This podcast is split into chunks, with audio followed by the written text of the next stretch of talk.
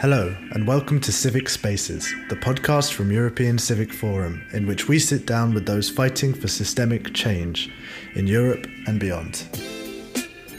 Today, we're bringing you the first in a series of episodes highlighting the winners of this year's Civic Pride Awards. The prize, awarded annually, is dedicated to celebrating the work of outstanding civil society organisations, activists, and movements. For today's episode, we sat down with Miles Tanhira from TGEU, an organisation which works to strengthen the rights and well-being of trans people in Europe and Central Asia.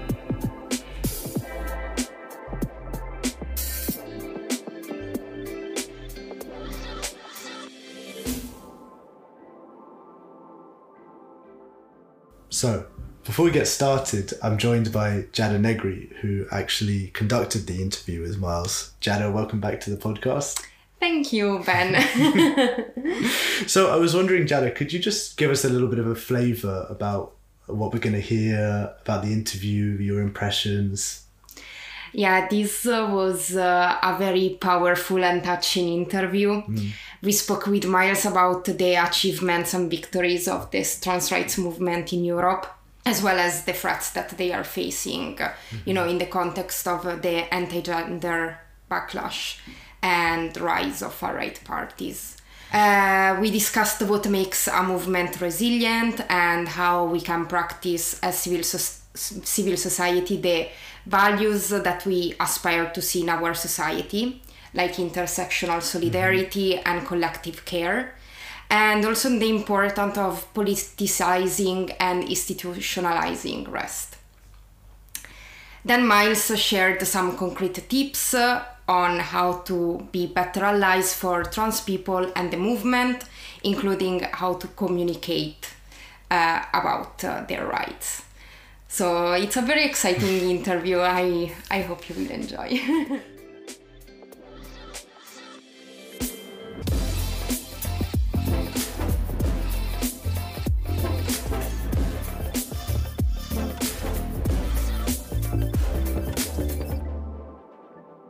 before we start going into the interview, Miles, could you share maybe a little bit about your role? Okay, thank you so much. Um, my name is Miles Rutendo Tanhira. I am uh, from Zimbabwe, Sweden, and also from Sweden. I work at TGEU. I'm the senior programs uh, officer. I lead the work in the community building team.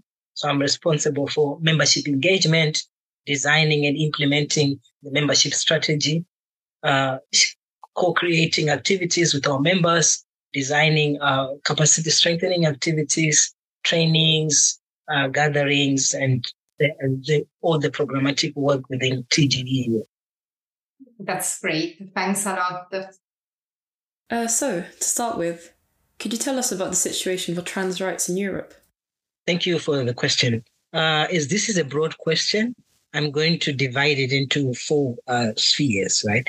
Uh, so the first one that we are looking at is at the legal level, and then the second one is at the political level. The third one is at the social level. So it's three levels. So and then I will look at the empowerment, the question around empowerment. So at a legal level, we have seen uh, a lot of uh, progress in terms of trans rights uh, in Europe, focusing mostly on the legal gender recognition. Uh, of 40, now we have 41 countries in Europe that provide for legal gender recognition to trans people. And uh, of these, 11 uh, a, a legal gender recognition based on the human right recommended human rights approach of self-determination, which also dignify, gives dignity and respect to trans people.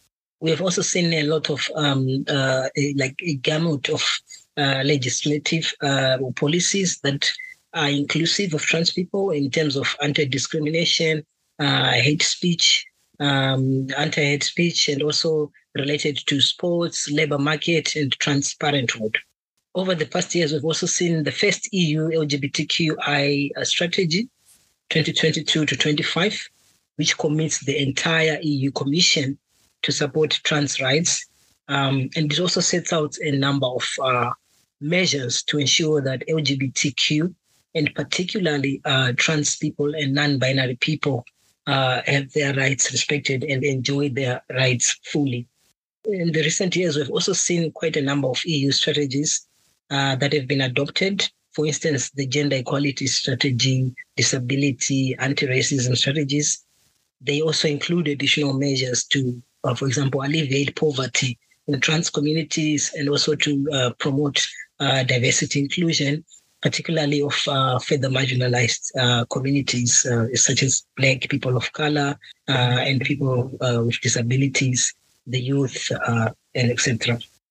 the major also thing that happened in terms of trans healthcare, we have also seen the introduction of the ICD-11. So ICD is the International Classification of Diseases, moved from 10 to ICD 11 now, which means the depathologization of trans identities under ICD 11.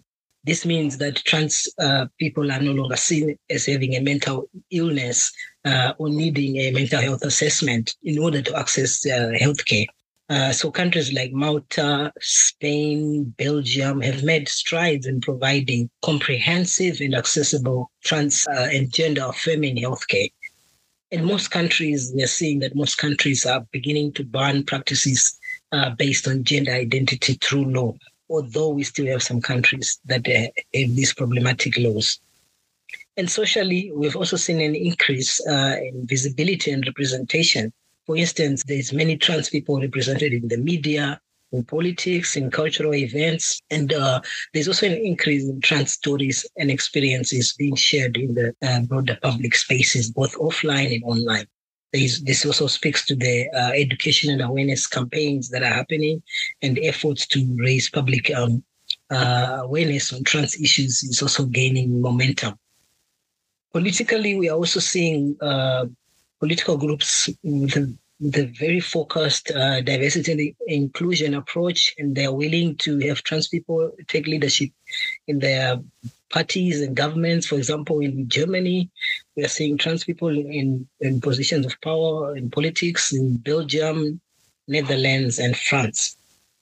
And then in terms of empowerment, we're also seeing collective organizing spaces where grassroots organizations are coming up uh, supportive communities are emerging in different con- contexts, uh, despite the challenges or the volatility.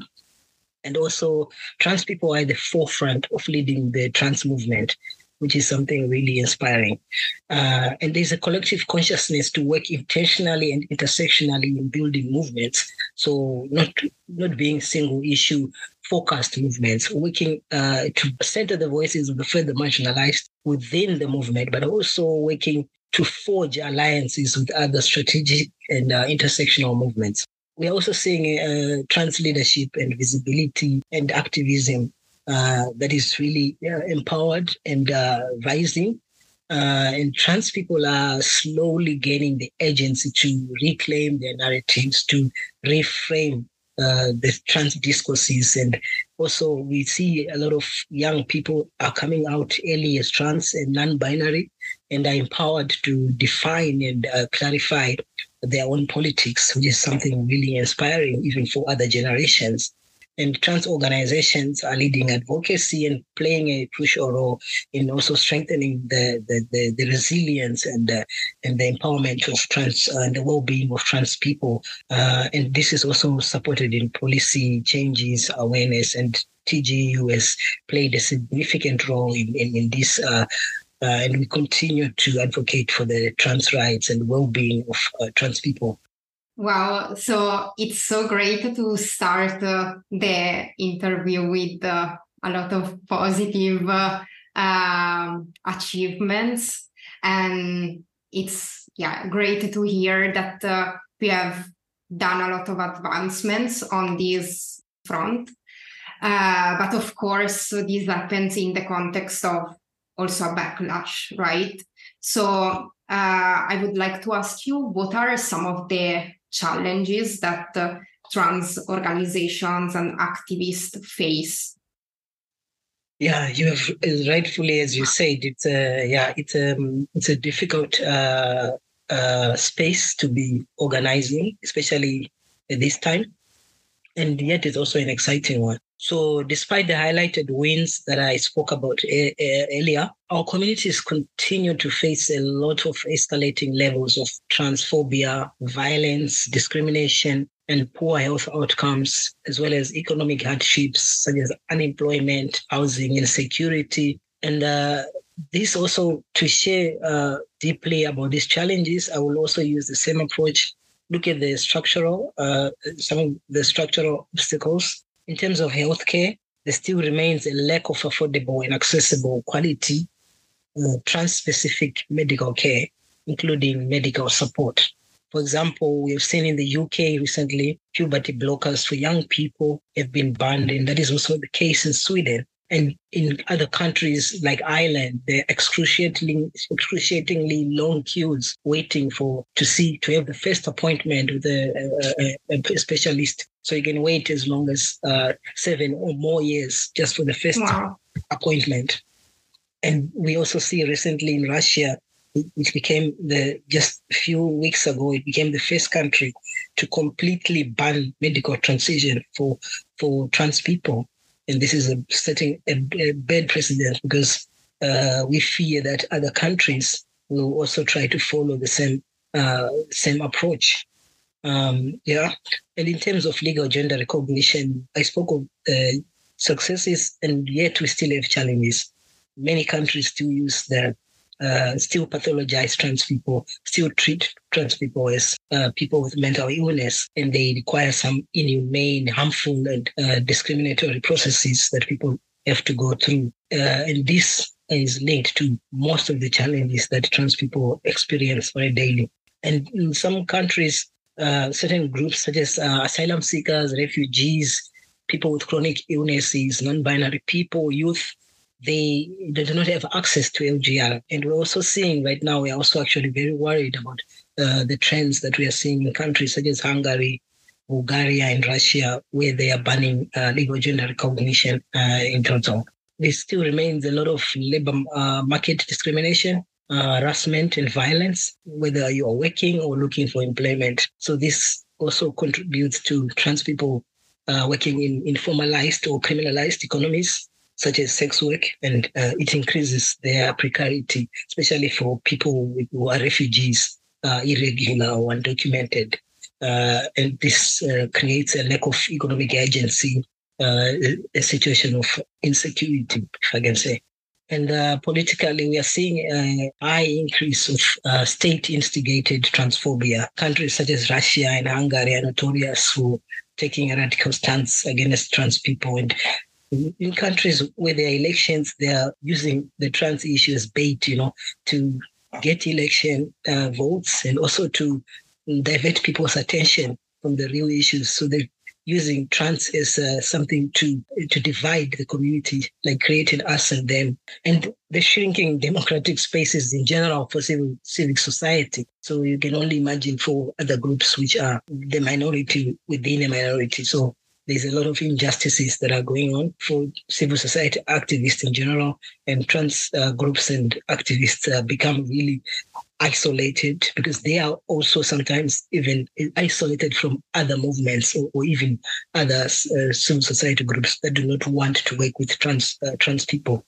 Uh, and that increases the uh, perpetuates the cycle of, of, of violence within these countries. There's also a key issue is the rising anti uh, far right groups. The, the increasing anti-trans rhetoric and the anti-migrant rhetoric, anti-sex work rhetoric, and this also leading to these policies that are really inhumane all over Europe. We are seeing this even at the EU levels, right? And what what is most worrying is that um, uh, uh, some of these so-called democratic or progressive forces they are not speaking out they are not supporting or showing up for trans people or other further marginalized communities.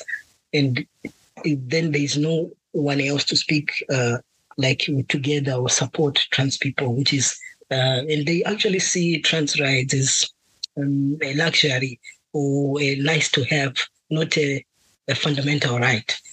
So that is very uh, problematic. Yeah. Uh, socially, we also see many trans people, uh, especially youth, they face a lot of mental health challenges because they are uh, outcasts, considered outcasts in their families. They are rejected. They are homeless, bullied in schools. They have no support, and uh, obviously they don't have employment. So it, it increases their insecurity. Uh, and this is also the same for, for the marginalized groups, people of color who are also racialized, facing intersectional discrimination, uh, youth, uh, uh, sex workers, uh, trans feminine, undocumented uh, migrants, uh, refugees. They also face heightened levels of uh, racism, ableism, and misogyny. this is also something we see further marginalized groups experiencing.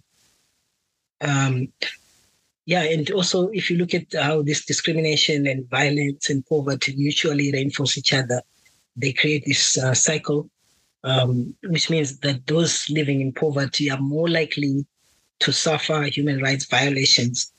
And those disproportionately affected by discrimination and violence are more likely to be living in poverty. Uh, so you see that those experiencing inter- intersectional discrimination are the ones who are most impacted. For example, the TGEU Trans Murder monitoring uh, uh, recent statistics from 2021 revealed that 327 trans and gender diverse people were murdered uh, globally. Most of them were racially um, uh, trans or racialized trans uh, trans femme people. Of these, we saw that in Europe, for the first time, we recorded cases in Estonia and Switzerland. And both of these victims were migrant black trans women. So you see the intersectionalities there. And 36% of the trans people that were reported murdered in Europe were migrants. So you can also see how this cycle is, is being replicated. And economically, we are also seeing as we can see that the effects of the COVID-19 were most felt by those who are uh, further marginalized. And it also heightened, it also revealed the existence of inequalities. It, it just made it clear that this has always existed, but also it heightened the precarity of those groups that are further marginalized. And that is trans, uh, trans people, especially uh, the groups that I mentioned, refugees, migrants, sex workers, people of color. Um, and at an individual level, in the, uh, economic marginalization for trans people continues. Uh, the EU Fundamental Rights Agency, uh, FRA, in 2019 revealed that 46% of trans people uh, reported having troubles or challenges uh, accessing ends meet. Uh, and as I said, the COVID 19 only exacerbated this situation. organizationally, trans groups are overworked and underfunded and they have, have to just try and survive, work without resources because it is a cause that is dear and uh, it's very difficult, especially in times of unprecedented crisis, to continuously organize without uh, being resourced. Thank you for sharing these challenges and injustices. Um, I'd like to go back to the topic of activism and movements. Um, from your experience in movement building, um, what makes a movement resilient? Yeah, that is, that is a very good question. Um, in my view, um, resilience is not simply about bouncing back or bouncing forward in the face of adversity. Uh, there's always a temptation to think that uh, resilience is linear. It is not. It is not linear. It is multi-directional. Uh, it can also be messy, right? And um, while resilience looks differently in, in different contexts and for different people, uh, I think the core characteristics of a resilient movement is uh, um, the realization that um, uh, we need each other and that uh, when there's no enemy within, the enemy outside cannot do us any harm. And uh, some of this, uh, how we nurture and nourish our movements, is rooted in some three key things that I have seen that I, I can share. The first one, which is uh, collective organizing, uh, rooted in collective care. And uh, by that, I mean that co- these are movements that are led by compassion, compassionate leaders who are willing to serve passionately and to meet people where they are and to accept people the way that they are and uh, leadership that bring allows vulnerability into a space and with spaces where tough conversations are welcome and spaces where uh, people are, are able to break down to to heal to replenish and to celebrate each other. So these are spaces that i think also uh, accept people as they are uh, and where it's not so much about perfectionism or self-sacrifice method or whatever or uh, that I do more, you don't. It's about really creating spaces for um, they're politicizing rest so that it's okay to rest, you know. so this for me is uh, what makes uh, movements stick together uh, in, in, different stages that they experience. The second thing uh, is that uh, resilient movements they center they are really intentional about centering intersectionality and being inclusive uh, in the way that they organize and, and, and and there is equity in the way that they organize. By that I mean that they are reflective. They are willing to learn and unlearn and relearn if they have to, and um, and, and they forge strategic alliances uh, with uh, also through an intersectional approach with people that also share the same values as they do uh, and they, they they they strive to create inclusive spaces where everyone's voice is valued, especially uh, those that are further marginalized within the movement, um, and they do not reinforce. This is very important. They don't reinforce the same systems that they are fighting to dismantle.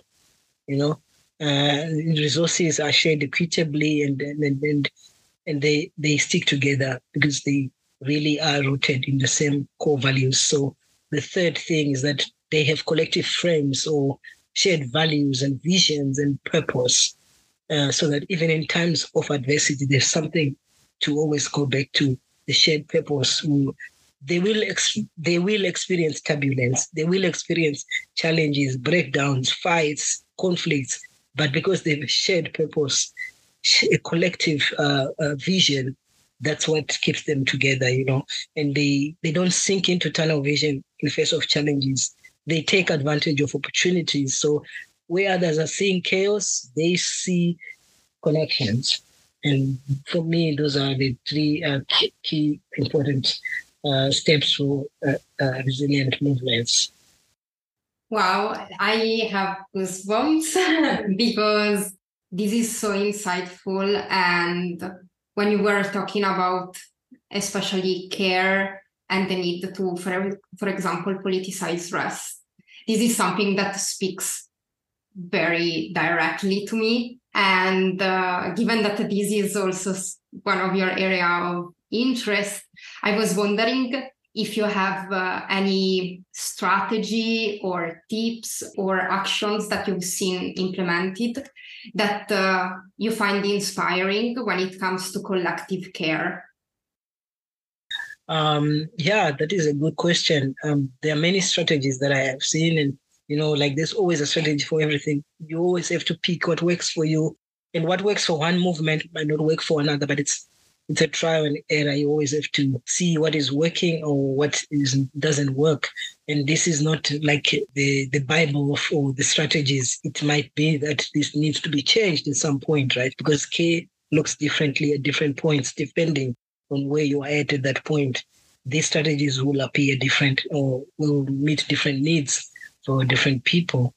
Uh, yeah. So for me, um, firstly, the the important thing is just to note that uh, uh, care for me it means general gen, genuine inclusion and concern for the well-being and security uh, of the people that are in the movement and so that everyone can can flourish uh, as they are in the movement. It, it's also about embedding rest within our work and, and practices uh, and that, that that means that this cannot be done alone. You need you need your community because there is no point. For example, if you work in a, in a community or in an institution or organize, if I take two months rest, all the work is going to come on someone.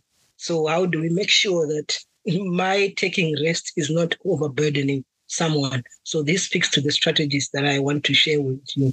The first one is institutionalizing the well-being and collective rest. So what do I mean by that? That rest needs to be included in our budgets. When we are creating budgets, we need already to have covered this. When we are creating work plans, we need to make sure it's included.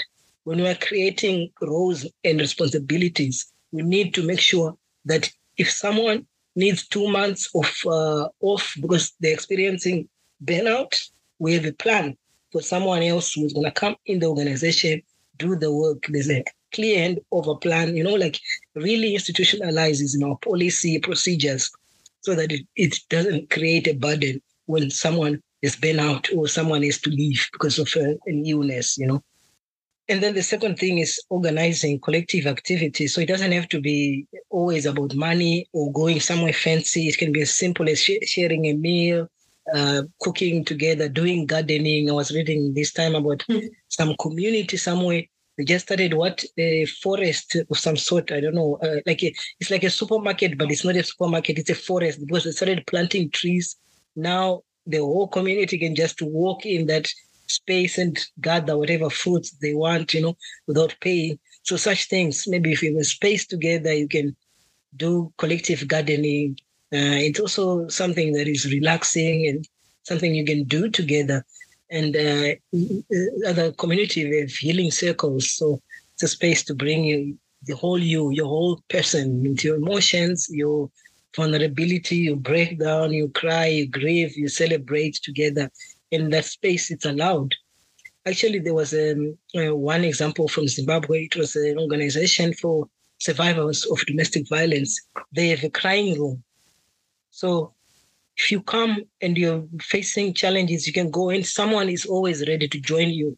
They don't have to know why you're crying. They're always also, because they are always also happy to join you. If you want support or if you want a crying partner, they will be there with you. So this was a really radical idea. They just did a room. It's a crying room. But it also, I think it's because of the work that they do dealing with a lot of trauma. And some, sometimes they listen to stories. Sometimes it's people have gone through stories we need that space. So uh, it, it's also another idea that I, I saw, but this was uh, a space that was really dedicated for that. Mm-hmm. There are also some rituals that people do to honor each other, to celebrate each other, and to really uh, acknowledge each other's journeys, you know, no matter where you are. So they also allow for inter- safer spaces for international, inter intergenerational dialogues without judgment. You know, because there's a tendency to judge each other, like, oh, during our days we were doing this, we were radical, now we are too radical or whatever. But this is a space, a non-judgmental space, but a space for yeah, for collective care to celebrate also the big and small wins and each other, of course. I love all that you are saying, and it's so refreshing to hear this because sitting uh, here in Brussels, where you know a lot of the work, uh, the policy work with the institution is very much technique and technocratic uh, and very much mental. That so that we forget that uh, we are human beings and that we should have the space to experience all of it the good the bad the sad the the joyful and uh, yeah i hope that together we will be able to grow these spaces of vulnerability and uh, uh, honesty authenticity because this is what resilience is as you said uh, yes i agree I think it would be nice if we could see civil society as a community that can support each other. So, on that point, what do you think civil society organizations working on other issues can do to support trans rights, and how can we build more public support? Yeah, thank you so much for that question. That is uh, always a good question for us, especially because we work um, with our own groups, but also we really acknowledge the, the fact that we cannot work alone. You need movements you also need to work with partners. You need allies. This is what makes also a resilient movement. And uh, some of the key things that we know is that to build allies, we need to have mutual respect uh, in the space. So it's not always about coming to a space, for instance, whether it's trans people or any further marginalized group, with an approach of uh, we want to to know or teach us or extractive, you know, always like uh, come give a lecture about your rights and then we don't have a budget for it. We just want to know about trans issues in the next hour. We don't want to overburden already burdened people. Uh, so I think if with having this in mind, it also means before approaching groups, also make sure that um, you have uh, this mutual respect uh, space and also to acknowledge that uh, yes indeed trans people are the experts or any further marginalized group that you want to bring into a space they are the experts uh, and uh, yes, they need to be paid for for that. It's it's it's emotional labor to come and tell you about my life or share about my life in a magazine or whatever. You need to acknowledge that it is a job. You know, it it needs to be taken also seriously, just like any investor coming to share about investing in the stock market. You know, so this is an important thing to respect trans people or any further marginalized groups, their narratives, and the most important thing is to listen, listen, listen, listen. So you should be able to uh, accept that you don't know everything, that you have to listen to trans people and that you give them the space and that you are willing to learn and learn or relearn if you have to and be reflective and without being defensive uh, and not to take everything personal because yes people are sharing about their stories maybe they will be emotional, maybe there will be uh, some tension, but it's always good to have an open approach when you're working with uh, further marginalized groups. Uh, and the second thing is also to make sure that you don't tokenize people or patronize them. Let's not just sit in the room and be like, oh, there's no trans person. Oh my God, we need to find a trans person. Who do you know? Inclusion in a space should be really genuine and based on, uh, of course, mutual respect and uh, mutual collaboration and trust that trans people also are experts, as I said, not just bring them on your board so that you can show that we had a trans person uh, during the meeting to count numbers, but to really value them for what they bring to the space, right? Uh, because a lot of the times trans people face uh, testimonial injustice where no one really believes their story because it's them. Unless a researcher comes, research is about my life and then goes and talks about it then they will be listened to. So I think we also need to really uh, take the time to respect and also don't put um, people in uh, situations where they will be exposed to more harm than they were already. So just because you really need this story uh, to go live or this publication to be read worldwide, you have to think what happens in the event that there is a security threat for this person. This should be thought carefully because it might happen that you have an interesting story, you have an interesting angle, and you tell someone's story, put their pictures on Instagram, Twitter, whatever. The next thing, they have some groups hunting them down. How are you going to support them? So this needs to be thought before. If you know that you're going to expose them to harm, maybe it's better not to show their face. Maybe it's better not to use their names, you know. Uh, and so these are some of the strategies. And also, it's a it's important to to consider that um, because I came, it doesn't mean I represent the story of every trans person. Trans people are diverse. You have to take different angles. You have to, especially those who face intersectional uh, discrimination, you really have to include their narratives because we are also seeing a trend where there's this one very rich, privileged trans influencer is speaking for suddenly for the whole community but then the experience is totally different and uh, uh, removed, far removed from the experiences of trans people struggling every day. So whether it's trans people, whether it's whatever group, make sure that those further marginalized within that group are also included. The most important thing is really co-create with the with the group, involve them, collaborate, let them lead. This is uh, really something that I think it's important also for us to reflect as a European network working on civic space? How can we make sure that uh, yeah we can support uh, in the best way possible depending on the specific needs of the activist and uh, it's super useful to hear this from you in terms of support of course there is also a part of communication um, like and i know that the TGEU has done some research on how to effectively communicate on trans rights and how to build support around this. Can you maybe share some tips that can help allies be better allies?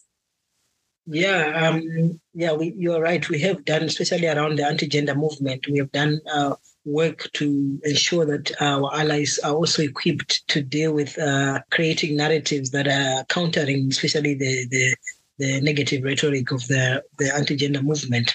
And uh, yeah, as I said, some of the key tips all just in, revolve around the same ideas of uh, really include trans people in your communication and that is the key strategy. You have to work with the with the target group, not from a point of we know everything, we've created everything. As you start designing, if it's a campaign for let's be practical, if it's the campaign that you want to do, you don't involve trans people when you're about to create the video. Probably best when you're designing the campaign itself. You know, involve the trans people here what is more feasible because maybe you've already said in our campaign we are producing a, a, a video and it's about trans people in Russia. But can you think how it's going to impact people? So if you work with them from the get go, they will inform you which is the best strategy to go about it. Is it a video or maybe a publication? So this is one strategy that is in, in our countering anti-gender movement because the anti-gender movement is well resourced and it's big and it's well connected. So and it's working at different levels. So indeed there will be backlash for trans people. So the most important thing, the key strategy in any case is involve trans people uh, in whatever uh, campaign that you want to do. And the second reason, and the second strategy, as I said, is to be willing to learn reflective and also to unlearn, be reflective and be a learning organization. Uh, because yes, people will come, you will probably have done a PhD in sexuality and gender, but you know not trans, you've never lived that life, you know. So you should be willing to learn. As a research, I think when you go into a, a field, you also go, you know your positionality, you know what is the issue here, and you have to be respectful of the people. Uh, I think this, these are the same, uh, yeah, this is the same language that we use in our, because we work from a human rights based approach, and whether it's trans people or whatever group that you're going to work with, whether it's marginalized women in Roma or, or uh, people with mental challenges, it's, it's going to be uh, the same approach to, to involve them and make sure that they lead uh, uh, the, the communication. We also have also get resources from organizations, collaborate, right? Partnering. If you feel that you you are in the room and you have to speak about trans issues, probably get in touch with TG. You look for resources so we can share resources. We have a lot of resources. We're always happy and willing to share resources with you. Also, if you have budgets in your organization, uh, reach out to trans people organizations and think, how can we do this campaign together? Reach out to communities uh, in important dates or before. Do you have a campaign that we can uh, put our signature on or endorse, you know? And then you can also sign a statement together. If you do uh, data uh, gathering or monitoring include trans people in those monitoring work from an intersectional approach not only trans. If you're working for human rights really look for further marginalized groups because those are the groups that no one ever uh, amplifies their stories or their narratives. Uh, so it's important uh, again to work from an intersectional approach and uh, to empower communities uh, holistically by providing them yes with the platform the tools and skills but also the financial resources, if you have them, empower them, employ them also in your organization, right? Like not just to go there to say, now I need a research question, I have a research question. Trans people come. If you also have a job position, really be broad in your thinking. If you're organizing an event, really, really focus on uh, intersectionality and accessibility. Look at who will be left out and why. If we have to have a meeting put your pronouns because it empowers everyone in the room to feel empowered to put theirs. You know, if people don't use pronouns, they also feel confident to put it without saying it. Because if I come in in a Zoom room where people are just he, she, he, she, and I'm non-binary, it's going to be difficult for me to contribute because people will be calling me with a pronoun that I probably don't like. So it's just empowering, simple things. Put your pronoun, not because you have to, but because you want to support those who cannot do it with, directly by saying it, right? So you create these safer spaces by these uh, simple things. So, to finish, what are your hopes for a better world and for the future?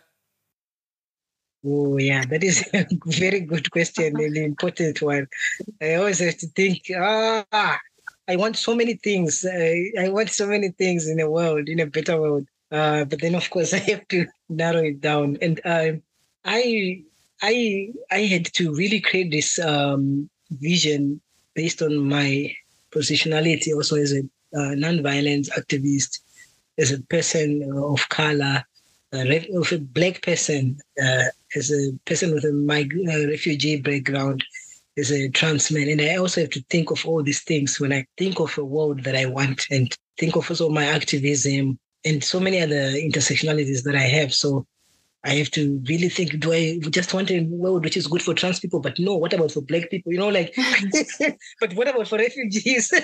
you know, so what about for people from Africa? So I really have to think um, broadly, even though I have to narrow it down. But yeah, for me, I hope for a world where all all of us as humans and nature coexist uh, in peace, mutual respect, and love.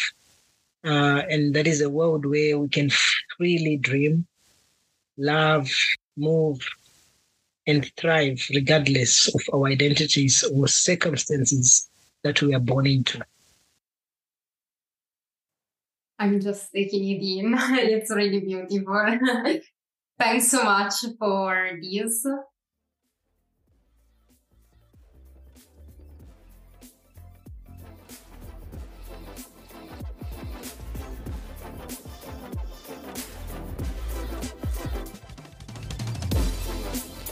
You've been listening to Civic Spaces from the European Civic Forum. This episode was produced and hosted by me, Ben Goodwin. Many thanks to Miles Tanhira for taking the time to talk to us, and to Giada Negri and Alexia Ozeel for asking the questions. See you next time.